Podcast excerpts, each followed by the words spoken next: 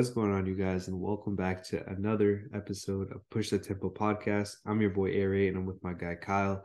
And today we're going to be talking about the Christmas Day games. We had maybe five, five or six games that you know they play every single year on Christmas Day, and this was a great Christmas Day. We had a bunch of close games for the most part.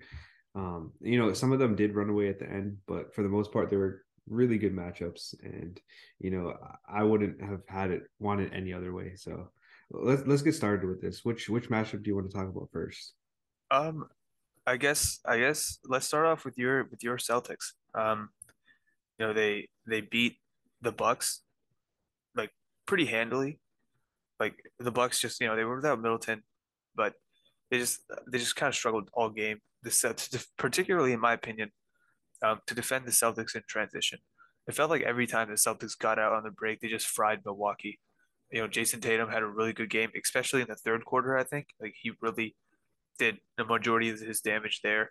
Jaylen Brown started off really well, kind of kind of went cold, and then in the fourth quarter, not not saying like like this the, it was a close game, but like there was a chance the Bucks could come back, and he I think he hit like two threes, he had like ten points in a row, and that kind of closed the door um, on the Bucks in that game. You know, Giannis was not himself. I think I think the Celtics defend Giannis as well as anybody in the NBA now. Um, and obviously, you know, Jrue Holiday was was solid. Uh, just not having Middleton, it gets really difficult for them to, you know, to to score because they don't have much shot creation, like perimeter shot creation, I should say. But I want to I want to hear your opinion. Yeah, from start to finish, the Celtics really played with um, what seemed like just unlimited amount of offense. Like they were just hitting shots. They weren't missing. Like the the clip and efficiency that they were shooting at was insane. Um, we didn't really get any bad looks from the Celtics for the most part. A lot of these were either wide open looks or tough shots that just ended up going in, which is, you know, which is just insane. I don't know if this was a one off. I want to see them play the Bucks again, but they were so dominant in terms of you know making their shots in transition, like you said, and just in general, like finding wide open players to hit open shots. And, you know, it like at first, I think the first quarter they had eight threes, which was just insane. You know, they, they were they were just unleashing hell from three. And at one point during the first quarter, I even Googled what was the most threes um, in a quarter, and it was 11. And I think they, they ended up with eight, but yeah, it just it just felt like they were insane. Yeah, this so looked the, like the um this looks like the Celtics that we saw to start the year. That I'm not, I don't double check, but I'm not sure if, if they are the number one offense anymore in the NBA. Uh, let me let me double check real quick. They are. They are still the number one offense. Hey, um, let's go. But like you know, this one they've kind of tapered off a bit. They've been not great offensively. This looks like this was the game the Celtics look like like that level of offense.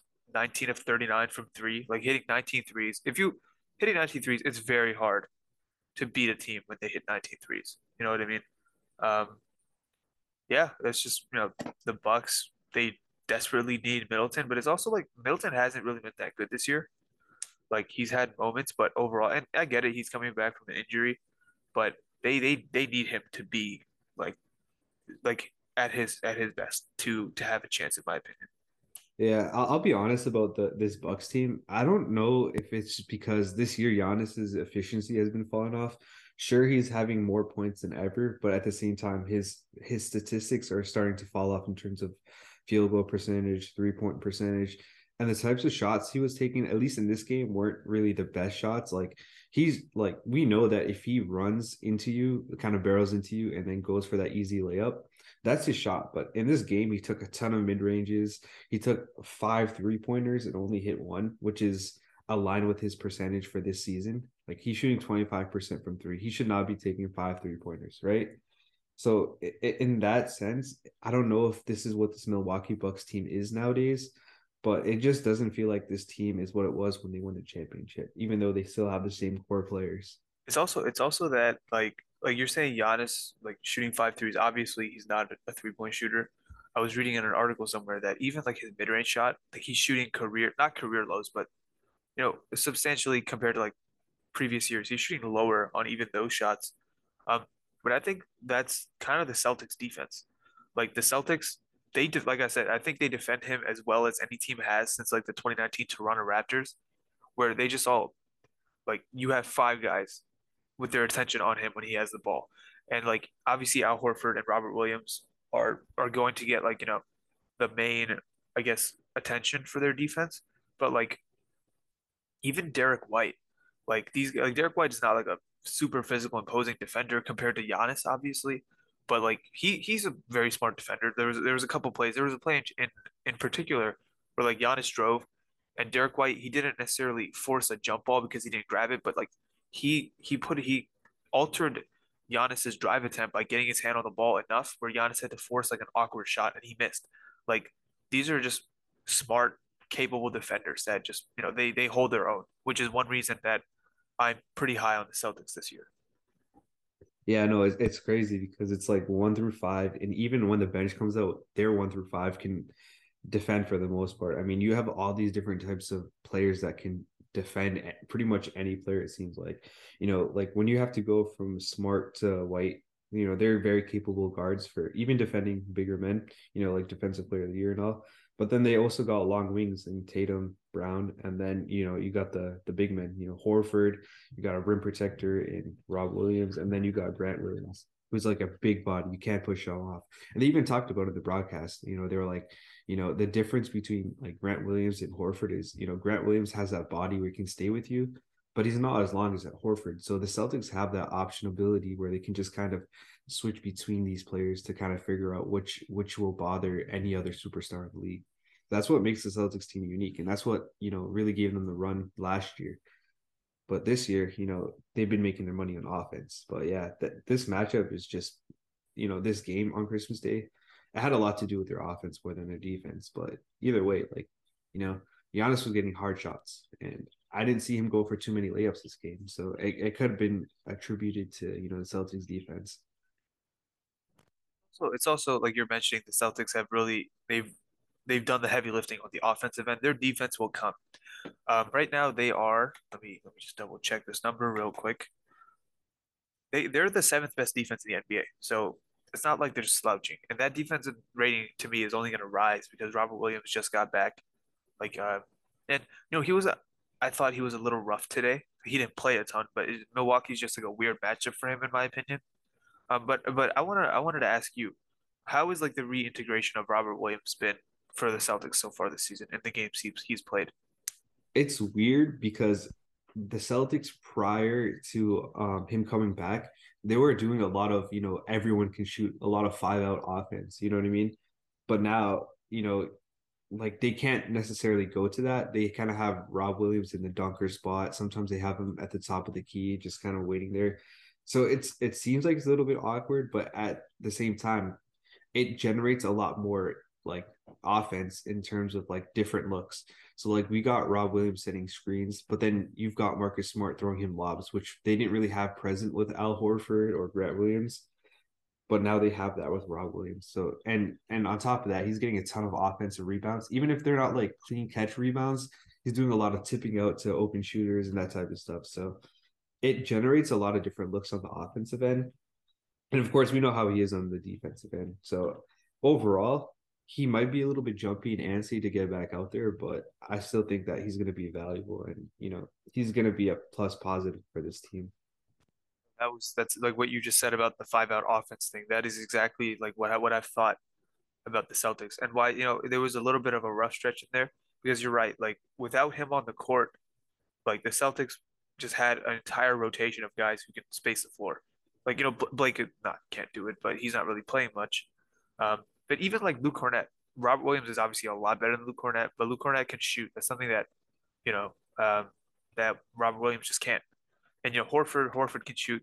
So now it's going to be, and but Rob Williams, like he provides a lob threat, you know, that really no other big man provides, while also being, you know, a good defender, right? So, uh, like Hor- Horford, Horford's a good defender, but he's like pretty old. He can't really do that as much.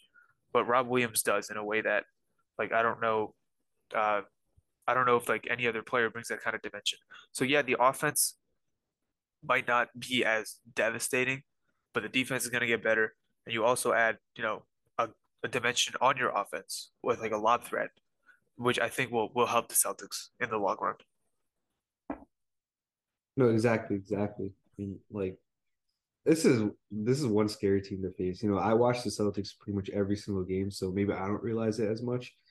But you know, having Rob back is just you know it just unlocks so much more. Like I know, I know, I keep reiterating it in it, but you know, like we, you know what you you showed me that one um graphic where it showed that Marcus Smart was number one in the league in terms of um pick and roll possessions, right? He's been really good. Um, like the thing with Marcus Smart has always been when he tries to do a little bit too much on offense, like in terms of shooting. Um, like there, you you can. I know you're a huge Marcus Smart fan, but you can also admit sometimes he he takes away shots that he takes some dumb shots he just shouldn't. Um, but this year, like he's done a really good job, in my opinion, of playing within himself and being a facilitator first, rather than a score first guy. Um, he had like this assist. I think it was to Jayson Tatum in the fast break, um, which you know the Celtics dominated, in my opinion, all night. Like he had this assist to Tatum, like a bounce pass, like look ahead to Tatum that that like just got him a layup, and it was really impressive to see. In this game, you know, eight assists, only one turnover. Like these, these are the kind of games you like to see from Marcus Smart. Right, that's exactly what I was gonna say. Like in the you know last game that he played uh, against the Timberwolves, he had ten assists with zero turnovers, and it's like a lot of these like looks like the Celtics are like trying to go for are these weird kind of threes. Like I, I I hate when you know a team will go specifically for threes when they can get like an easy layup or whatever. And the Celtics have been shooting. I think they're number one in shooting three points, like attempting three pointers. But what Smart unlocks is like he gets a ton of easy looks. Like you talked about that bounce pass that they had um, in transition to Tatum against the Timberwolves, he had three insane assists back to back to back, and they were all to either Tatum or Brown. Same exact thing, assists on the um, uh, in transition. So like, I feel like that just unlocks something else. Like in this game, he shot zero three pointers. I know it's it's it's crazy to say, but you know Marcus Smart is kind of leading the offense in a different way. You know what I mean? Like he's he's being efficient, and I think that really does unlock this team. Like but anyways, I, I don't want to rant too much on Marcus Smart because you know you you know how I get with Marcus Smart. Um, yeah, once you start, you don't stop. Um, so I guess I guess from there, then we should probably move on to another game. Um, I guess the next game I kind of wanted to talk about was the Warriors and Memphis game. This was um this was an interesting game, man. Like this was if there was any game tonight that I thought would have been a blowout, it was it was this game. Like going into it, the Warriors don't have Steph, they don't have Wiggins, and you know the Warriors have been kind of rough since they lost Steph. Uh, they got beat by forty by the the Nets. They got beat by like thirty by the, the Knicks. Like they, they haven't been playing that well. Um, and then they came in and they just they punched the Grizzlies in the mouth. And the Grizzlies, the, the funniest thing to me about this game, like watching, like there was like seven minutes after the fourth, I was like, it's only a 15 point game. Like 15 points is not like an insurmountable lead in the NBA, right? And the Grizzlies just never cut it below like 12 or 9. Every time they, you know, made a small run, the Warriors would respond. And the Grizzlies just they just didn't have enough, in my opinion. It, whether it be just dumb turnovers, dumb decision making, uh, like on offense taking stupid shots, they just weren't able to to find it, in my opinion. Yeah, I, I didn't have the chance to watch the full game. You know, I watched a little bit of the box score during the game. I, you know, I, it's Christmas, I had family over, whatever. But I did tune in a little bit towards the second quarter, third quarter, and the fourth quarter. And one thing that I noticed is, you know, Desmond Bane, as great as he is, he wasn't really at that level that you know we expected from Desmond Bane, which is fine because you know he just come back on injury. But I get why that they were down by you know 14, 15. You know they weren't really hitting shots. You know, Ja went two for ten from three. Um, Brooks went 1 for six from three, and Bane went 0 for seven from three. I think if these two teams played again, you know, we'd get a completely different result. But uh, yeah, nonetheless, you know, it was a good win by the Warriors, especially without you know Steph and Wiggins. But you know, one thing I liked about this game was like the chippiness. Did you did you notice all those texts that were flying out there? And yeah, you know, I mean, I wasn't I wasn't a huge fan of the texts. Um, I thought I think Jordan Poole got tossed for like just this stupid stupid technical fouls. Um, and it continued. I think I think it continued even in the Suns game. I, I could be mistaken, but this game I think the refs are just doing a bit too much. Um, one thing one thing that stood out to me from Memphis' side is Jaren Jackson Jr. Uh, he he's been really really good since he came back. Like on on defense, he's been like a legitimate DPOY candidate. Um, but man, his the foul trouble is just is limiting him. It's like the one thing that like he struggles with now at this point. It's just he's he's not like if he can't stay out of foul trouble, like the Grizzlies are just a mediocre def- defense without him. Um, there was a play today where like he he switched onto Jordan Poole, and he held his own to the point where Poole passed to DiVincenzo. DiVincenzo hit the three, but it was really good defense by Jaren Jackson to stay in front of Poole, uh, to to force him to pass. Like and like he couldn't abuse the switch, but like for every one of those like brilliant defensive plays that he makes, or just moments where he's really good on moving on the perimeter, he has a bunch of just dumb fouls, like reaching in 30 feet from the basket, you know, getting really jumpy and committing stupid fouls. Um, I I I really like the Grizzlies. I think he needs to he needs to just curb some of this this foul trouble. He needs to find a way to play through it, uh, or or just not do it at all. Like because it's gonna hold him back if he continues like to foul this much. Well, you know what the unfortunate part about the whole thing is? This is actually his best year in terms of getting personal fouls. You know, he averages 3.7 personal fouls per game, like throughout his career. This this season he's only averaging three, and at his peak it was actually four like 4.1 fouls per game, which is a shit ton. You know what I mean? Like that's that's not good, especially when you, you have such an impactful player like Jaren Jackson Jr. This is something that you don't want to see out of one of your younger guys. And you'd think by now, you know, he's what is he in his fifth season? You'd think by I think, now. I that, think this is year five. Yeah, you think by year five you'd be a little bit better in terms of you know staying away from these tiki taki fouls where you know like these reach in fouls, these you know even goaltends like you know I I seen him a lot do a ton of these goaltends where it's like it's almost seems like he's chasing blocks at you know what I mean. Like we know that he has the ability to get these blocks, but it feels like he's kind of chasing it. But um, yeah, you'd think by now he'd be able to develop a little bit of um a resistance, like you know what I mean, like a resistance to kind of jumping off, you know, fouling, reaching, and all that. But you know, if he can ever figure that out, then I think that this that would definitely help out the Grizzlies team. But it might just be who he is as a player as of now. No, for sure. And you know, from the Warriors side, Draymond only scored three points, but we know he's not a scorer. Like he, that's probably the most impactful three points we'll ever see because he did everything else. He was great defensively. You know, he pushed the pace, got open shots, like with the normal Draymond stuff. Great passer, great defender. Um, you know, Ty Jerome also played really well, and uh, I remember watching the Warriors like beginning of the season.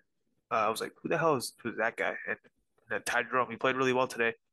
Um, you know, obviously Poole was really good before he got ejected. Klay shot a lot, wasn't very efficient, but you know, like this is kind of what you're gonna get with him.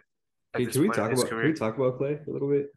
Yeah, sure. Uh, what did you wanna what do you wanna talk about? All right, so if you guys haven't seen it by now on Instagram or TikTok or wherever, you know, Klay had that one play where he hit that mid range over Brooks, and then um Brooks was on the ground and he kind of was taunting over him. Man, what what do you think about that as like an NBA fan? Like, do you like the chippiness? Do you like the you know Um, back and I forth mean, or so so I think I think a lot of that came from uh like came from came from like uh, Ja Morant saying that oh I'm cool with the West like I'm not really worried about any team in the Western Conference and Dillon Brooks said you know Steph being out on Christmas is not is not ideal but I like the the Klay Thompson matchup. You know I prefer guys like speaking their mind because you know like man how many times have we seen like players get asked questions by reporters? And it's the it's the same like recycled oh we got to be better. We're going to continue to work together be better as a team kind of answers you know what i mean? Like i much right? prefer guys to speak their mind. And because also like it brings rivalries. Like there's not many like rivalries left in the nba right like obviously there's lakers celtics which is like a historic rivalry but like they only play twice a year and these are big games they don't play much and you know they haven't played in the finals since like 2000 2010 right yeah so like it's it's weird. It's weird. I I, I prefer it like not because of the drama. I don't really care for that, but like there's a high intensity basketball. I, I I really enjoy that, which this game was for the most part. It was pretty intense. That's a fair point. You know, you know, I know exactly what you mean. Like the last time I can think of a, like a rivalry between a couple of teams where um the Wizards and Celtics a couple years ago where, you know, the Celtics dressed up in all black. I, I thought that was pretty cool, but you know, it died down. Like that's not there anymore. But now the Suns and Pelicans are starting to become a little bit of a rivalry, and then now we've got the the Warriors and the Grizzlies, and you know this is what I want to see out of the NBA. It, it makes it so much more fun to watch. Like these matchups are so much more fun. So I don't know if this will carry forward, but you know it's def- it's definitely fun. It's making the NBA a lot more fun to watch. I think uh, last last point on the Grizzlies, I, I guess before we move on, is that I uh, Ja is obviously very very good. Like he 10 threes is a ton of shots from from three for him. I I don't know about that. Um, but Desmond Bane is a guy who I'm watching pretty closely. I think he's a really really good player. Like he was pretty good in the playoffs last year. I I still don't know if he's a second option. Um, like a, a bona fide second option to me. To me, he's like a elite third option. I don't know if he's that second guy yet, and that that remains to be seen. But he's somebody I'm watching very closely. I think he can be. I think he's a really really good player, but but we we have to see. It's still the jury is still out on that. Uh, that's a fair point. Uh, we'll have to see. It's like he he started off super hot, but now that he's coming back for injury, he has not been super hot. So, you know, we got to we got to see a little bit more as the season goes on, especially when they get to playoff time. We'll see how he is. So I guess we'll find out then. Anyways, um, let, us talk about the next matchup. Um, I know you didn't really watch this game. Um, I tuned in in the second half, and it was the Lakers and the Mavs. So, uh, just looking at the box score, did you see anything that stood out? Um, I watched I watched a bit of this game. One thing that stood out to me, man, is just the way that the Lakers were defending Luka at one point. I think they gave up like 51, 51 or 52 points in the third quarter. And this is just like a pet peeve I have in general about the way team some teams defend these guys. Like the two guys to me that are like perfect examples are Luka and Jokic, who I don't understand why teams double and trap them. Because it's not like you're doubling and trapping Trae Young, who's like six feet tall. Luka's like a good six seven, six eight. Jokic is a seven footer. These guys can see over the doubles and the traps, so they can make these passes. So I've never understood why teams double and trap these guys when they're just gonna pick them apart with the passing. And that's what that's what Luka did. Like he got doubled, he got trapped. Oh, okay. Let, let me just pass another pass. Three, three, three. It happened like the entire game, and it's just it's crazy to me. The, the Clippers do this, and it drives me fucking crazy that they do this. And we just saw it again today.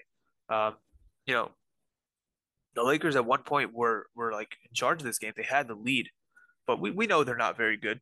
Like we know that like LeBron is obviously still LeBron. They don't have Anthony Davis. They don't really have any playable big like like good NBA level playable big men who can defend. Thomas Bryant is a good offensive player. He's a terrible defender. Like like this is this is just this was honestly of all the games I get LeBron and Luka. This was the game like I was probably least looking forward to of all, of all the games today, um, or, or I guess yesterday. Uh, but yeah, that, that's kind of all I had on that. I mean, you you read my mind. This is exactly what I was going to talk about. Like that third quarter with you know the Mavs scored fifty one points. It was basically generated off of trying to double Luka. and I know Luka had nine assists, and like watching that game, you know, only nine assists would be a proper way to kind of break that down because if you would if this was hockey and you would count those hockey assists where basically you pass to a player and then they pass to another player and then they get you know make the shot that would count as a hockey assist. Luka would probably have over 20 of those in total because a ton of his a ton of his points were getting doubled passing it to like Dinwiddie and then Dinwiddie kicking it out to like Tim Hardaway or Bertans or even like Christian Wood or you know Reggie Bullock like that's basically what this whole game was it was just kick out kick out three you know, double team kick out, kick out three. And it was just a repeating thing. And you'd think that they'd try to switch it up and not try to double team. But I guess when you have a player like Luka, you kind of have to think of something if you can't guard him one on one. Like as much as I love Beverley, he was getting cooked by Luka, which you can't really say anything like detrimental to Beverley, but because Luka is just that great, but it just you know Luka was just unstoppable. Like he he he's like that player that you have to figure out how to stop him because there's really no way to stop him because he can make those passes. So I guess you kind of read my mind. On the other side of things, the Lakers, you know, they just didn't have a great defense, you know, and on, and on the offensive end, they're gonna kill LeBron, man. Like he's just taking every single shot because he has to. You know, other than him, there's nobody else to score. Like Austin Reaves was, I think, their second leading scorer. No, it was Westbrook. Then it was Austin Reaves. Other than that, none of the starters had more than 10 points. So when you get games like that, especially with 80s out, the Lakers are screwed, man.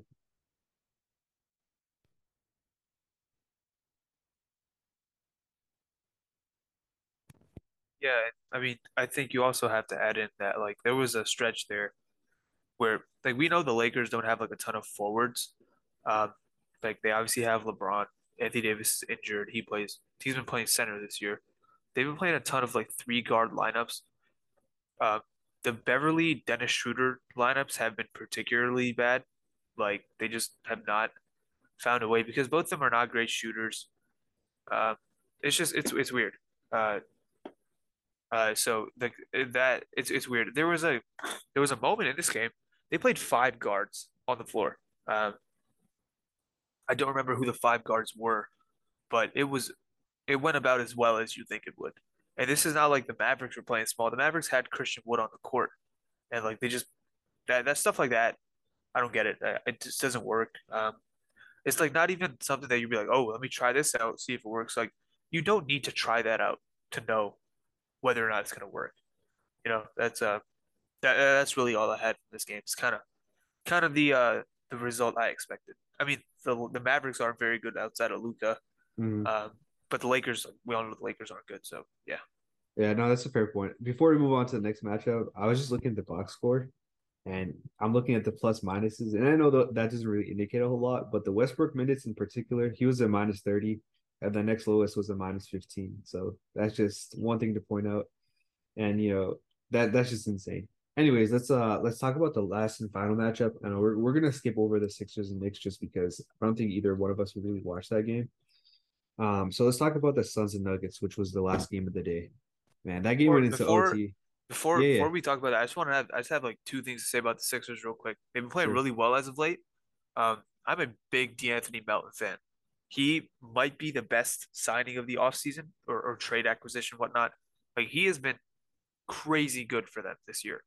Uh, like with with Maxey out, like he's he can shoot. He's a great defender. He's a like he's very good at getting steals.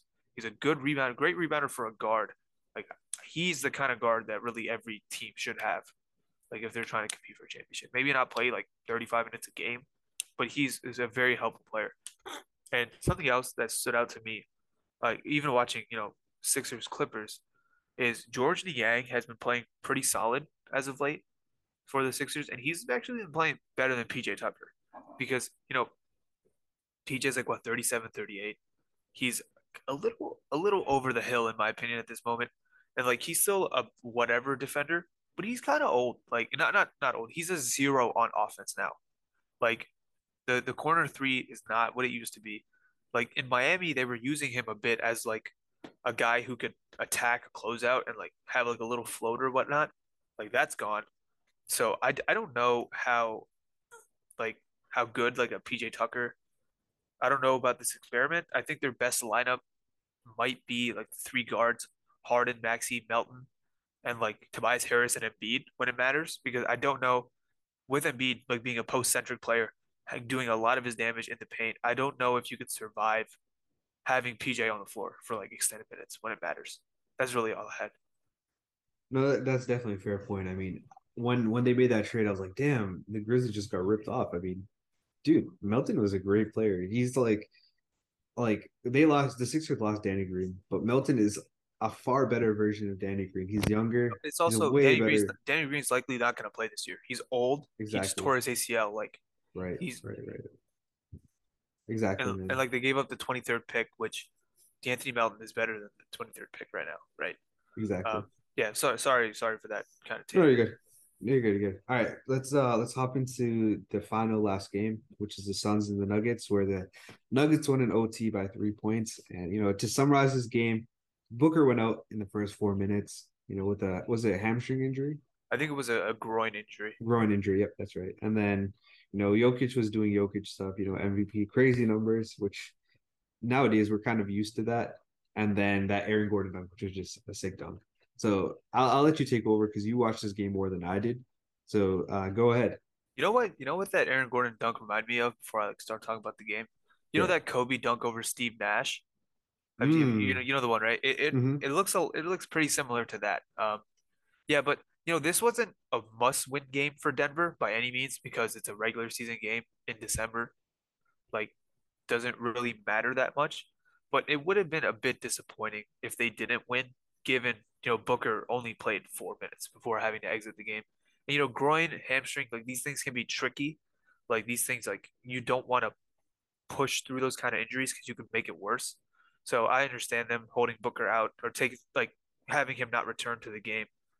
Um, I I think uh like for the Suns, man, one thing that stood out to me is the play of Landry Shamet. It's, it's not just that he scored 30 points or something. I think he had 30, 31 points, but it's like how much dribble penetration he gets. Like it's kind of a sneaky thing that people don't talk about with him. Like he's a sneaky good like rim pressure guy. And like he and I think it was even like uh, what's his name? Josh Okogie a little bit were getting rim like rim pressure against the Denver Nuggets and like putting him in rotation. It was like really interesting to see.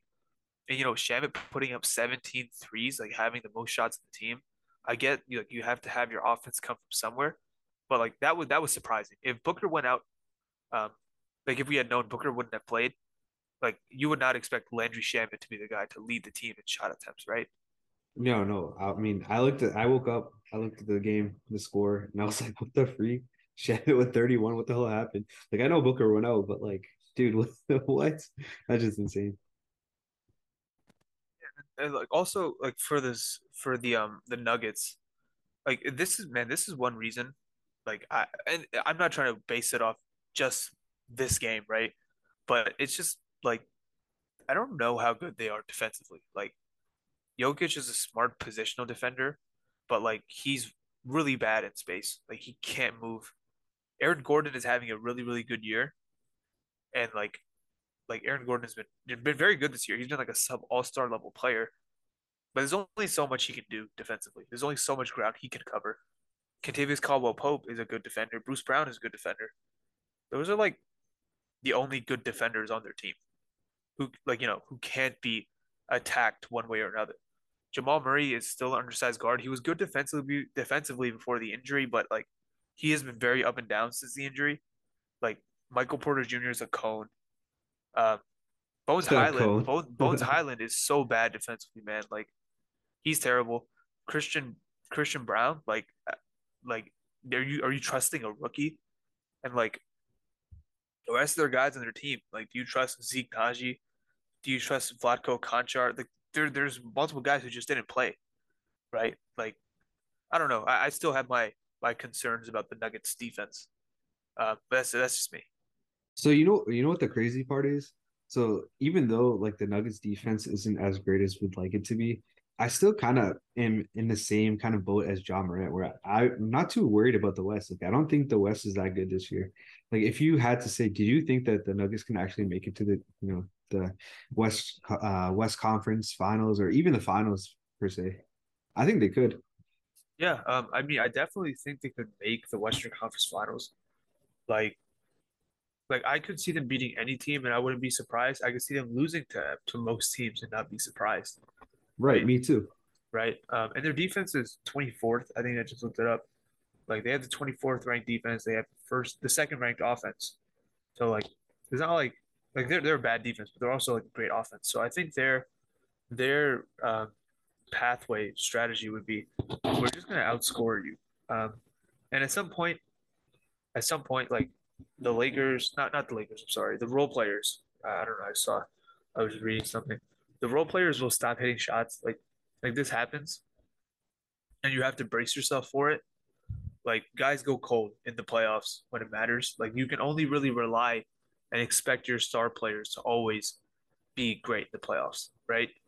I don't know if you can rely on your role players at all times, and that's that would be my concern for the Nuggets. If is is can their defense hold up when they stop hitting shots? You know, you know what's crazy about that? Um, so I was actually just you know just going through the box score the other night because uh, you know I saw the Aaron Gordon dunk and I was like, damn. So I kind of went to look at um, how Aaron Gordon was doing this year. I kind of forgot about him to be completely honest and I just realized like he's, he's shooting. He's been great, dude. He's been shooting sixty one percent from the floor. That's that's insane. Like, and he like does. A, take, that's like a center. That's like center level efficiency. Right. I don't know if this is because of the way Jokic is kind of constructing the offense, and you know he's just he's just been that good for his you know for you know his teammates, or if it just speaks to volumes of how good Aaron Gordon is. I, I don't know. Like I, like dude, sixty one percent. That's actually insane. You know what I mean for a forward. I think that, I mean, if what you're saying is right about you know role players kind of starting to fall off in playoffs, then I think that the Nuggets will be in somewhat of a little bit of trouble because that that number itself seems unsustainable, especially because he it's not only taking layups and you know doing center type of offense, he's actually taking threes as well, like 39% from three. So and, and, another uh, sorry, sorry to cut you off. Another thing, like just concern I have with the Nuggets, um, like I think Jokic is an elite level player, one of the best players in the NBA. Is do they have a reliable second option? Like, I know I know people love Jamal Murray. I'm not sold at him as him as a second option. Like he was, he was he had some really really great moments in the bubble, but like he kind of struggled for the most part in the Clippers series. He had a really good game seven, obviously. They won that series. We're not gonna relitigate that, um, but he kind of struggled a lot too. Paul George defended him really well until game seven of that series. Um, he really cooked Gobert in drop coverage in the, the Jazz series. Um, and he's lost these last two years in the playoffs due to injury to show us if he's that guy. You know what I mean? Like, and we haven't seen it, so I don't like consistently a consistent second option. I don't know if we've seen that. And when I say second option, I don't just mean a guy who can hit shots. I mean like a secondary creator like a guy who can create shots off the dribble consistently against like great defenses in the playoffs. Because Porter Jr. is not a shot creator; he's a stiff. He really can't move much anymore. He's an elite catch and shoot three point shooter, and you know, opportunistic cutter attacks the glass, but he's not really a shot creator in my opinion. Is Jamal Murray that guy? That's another question I have. Is can he be that guy at the highest level? Uh, you know what? I can actually kind of agree with you on that. Um, I don't think that Jamal Murray is the best player to play us alongside um Jokic. Like I don't think like maybe Jamal Murray can be a second option and maybe even a first option if you know he were to ever reach his peak and be fully healthy.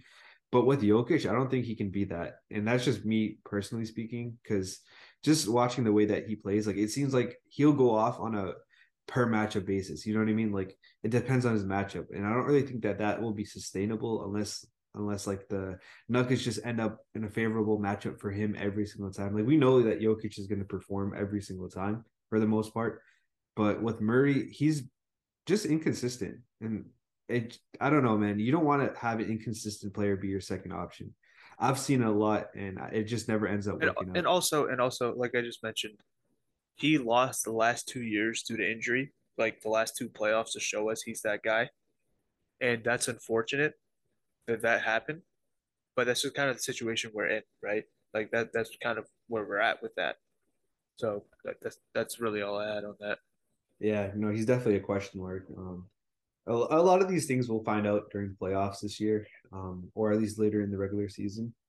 But you know, it remains to be seen what's going to happen to him, the Nuggets, and you know a lot of these other teams. But anyways, uh, I think that's going to be it for this pod. Um, thank you guys for listening. Uh, just want to quickly shout out our sponsor, Ghost Trigger. If you guys suck ass at gaming, make sure you guys check out ghosttrigger.com. They'll help you out with FPS shooter games and some other games as well, like Fortnite. Um, it helps you kind of build faster or shoot faster. There's a whole demo. You guys can check them out on TikTok or whatever they sponsor us. So because of our relationship, they gave us a 15% discount code. So use code ECB15 for 15% off. Um, once again, thank you guys for listening. And thank you, Ghost Trigger, for sponsoring this episode of Push the Tempo podcast. And that's going to be it for this pod. Catch you guys in another episode. Peace.